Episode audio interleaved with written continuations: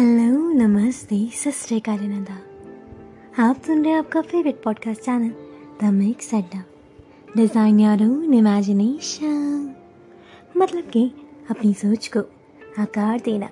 और इसी थीम से तुम लेके आए एक नई स्टोरी एक नई सीरीज़ हमारी सेक्स और लाइफ एपिसोड टू की। तो चलो, शुरू करते हैं।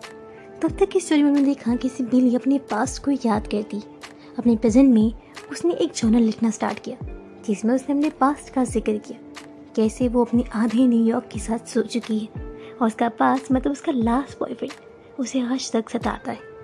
स्टोरी के स्टार्टिंग सीन में दिखाया जाता है कि बिली एक जगह बैठी होती है और उनकी सारी पुरानी चीज़ों को याद कर रही होती जब उसने ब्रैड के साथ पूल में सेक्स किया होता है।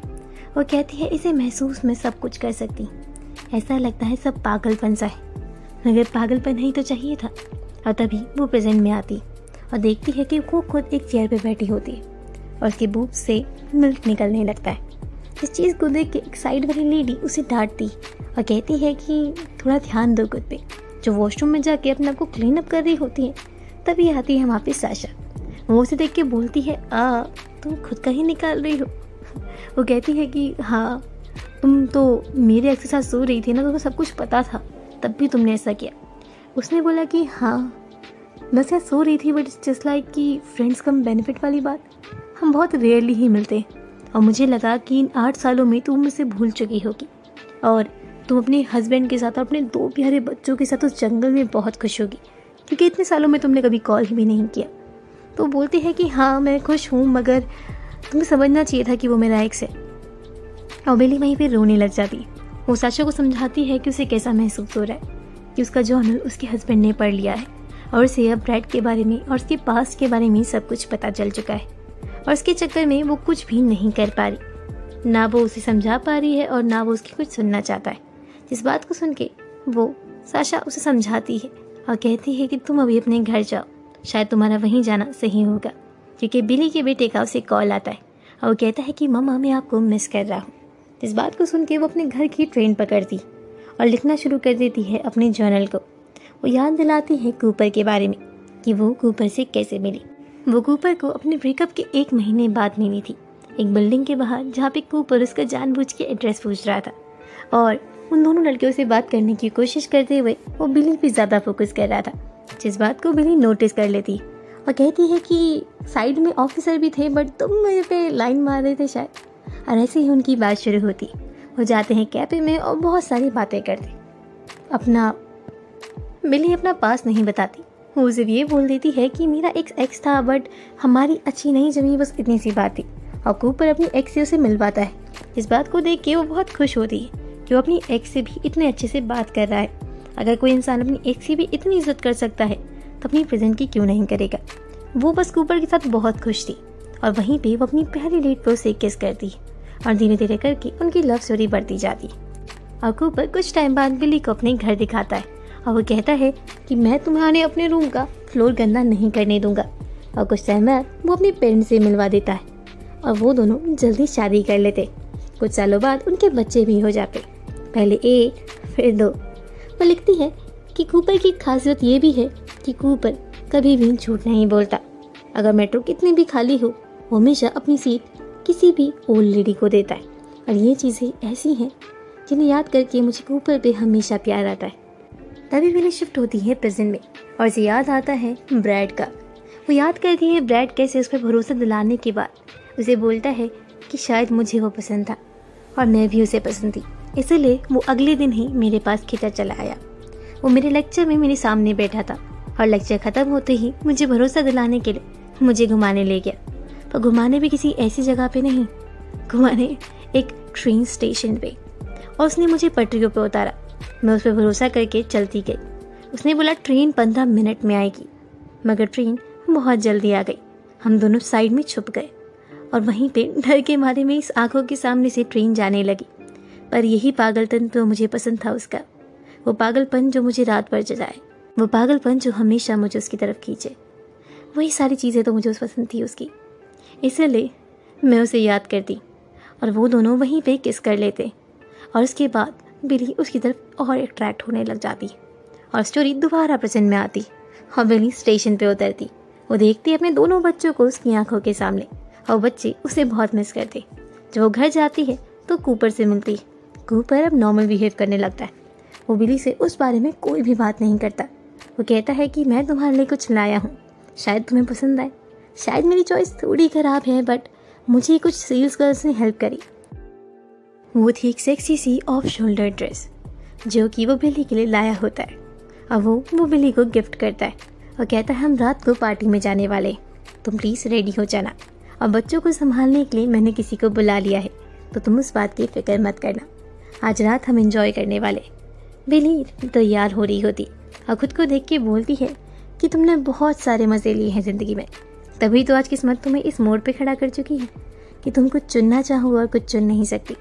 बहुत दिनों बाद तुम्हें देखा, पुरानी विली पर उस टूटे हुए दिल को भी संभालना ज़रूरी था। तभी वो दोबारा ब्रैड को याद करने लगती और याद करती है कैसे ब्रैड उसे किस कर रहा था, जब वो दोनों ट्रेन के साइड में, डर के मारे साइड में खड़े हुए थे। और तभी वो दोबारा प्रेजेंट में आती है और उसे होश आता है और वो कूपर के साथ जाने लगती।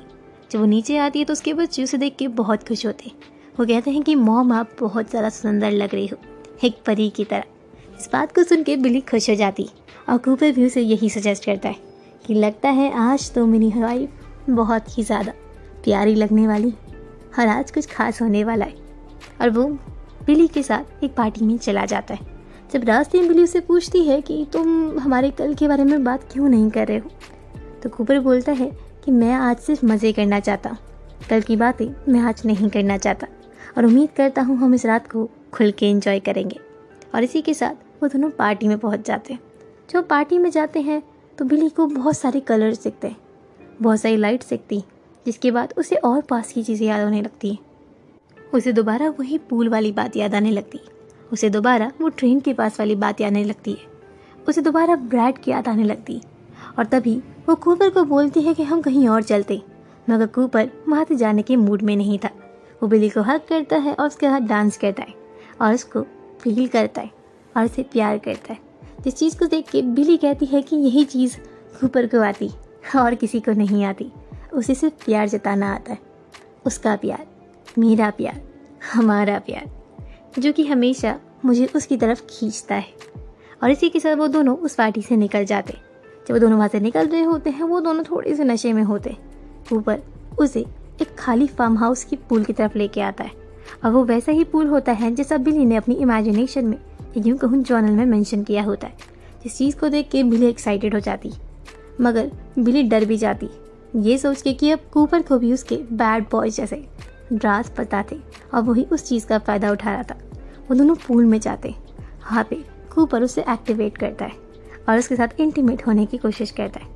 वो जब उसको एक्टिवेट कर रहा होता है या यूँ कहूँ, उसे प्लेजर दे रहा होता है, तभी बिली को आवाज़ आती है पीछे से। जिसका वो पूल होता है, वो बिली की आवाज़ें सुन के उसकी लाइट जलाता है और दोनों को वहाँ से भगा देता है। उन दोनों के पीछे पुलिस पड़ जाती है, मगर बिल, मगर कूपर उन दोनों को वहाँ से बचा लेता है। और वो दोनों घर पहुँच जाते हैं। जब वो घर जाते हैं, बिली बहुत ज़्यादा खुश होती है। और कूपर भी खुद को देख के बहुत ज़्यादा खुश होता है। वो खुद को कहता है आ you have become a bad boy और तभी उसकी नज़र जाती है बिली के जर्नल की तरफ़। और बिली जब साशा को बता रही होती है कि कैसे कूपर ने आज उसे पूल में सेक्स किया, जैसा उसने इमेजिन किया था या जैसा वो करती थी, और वो भी उससे बहुत ज़्यादा बेटर तो साशा बोलती है कि हाँ तुम्हारी जर्नल का फ़ायदा हो रहा है ये सारी चीज़ें शायद उसके लिए एक इंस्ट्रक्शन की तरह काम कर रही है। जिस बात को देख के साशा बहुत इम्प्रेस होती है और बिली बहुत खुश हो जाती है। तभी तभी दूसरी तरफ़ दिखाया जाता है कूपर को, जो कि बिली का जर्नल पढ़ने लगता है और उसे वॉमिटिंग आ जाती और बिली के पास फ़ोन आता है। वो फ़ोन उठाती और उसमें ब्रैड बोलता है। वो कहता है, तुम तो मुझे याद कर रही थी ना? अगर तुम तो मुझे याद नहीं करती तो तुम मेरी आवाज़ सुन के ऐसा रिएक्ट नहीं करती। ये मत बोलना कि तुम मुझे मिस नहीं करती। ना ये कि तुम मेरे बारे में अब तक नहीं सोचती। अब वो कहती है कि मैं तुम्हें मिस नहीं करती। और वो फ़ोन काट देती है।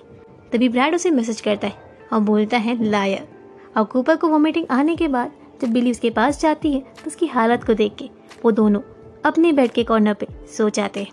और इसी के साथ हमारा एपिसोड टू यहीं पे ख़त्म हो जाता है। उम्मीद करती हूँ आपको एपिसोड टू पसंद आया होगा। अगले एपिसोड का प्लीज़ वेट करना। और हाँ अगर आपने अब तक हमें इंस्टाग्राम पे फॉलो नहीं किया तो प्लीज़ फॉलो कर दो यार।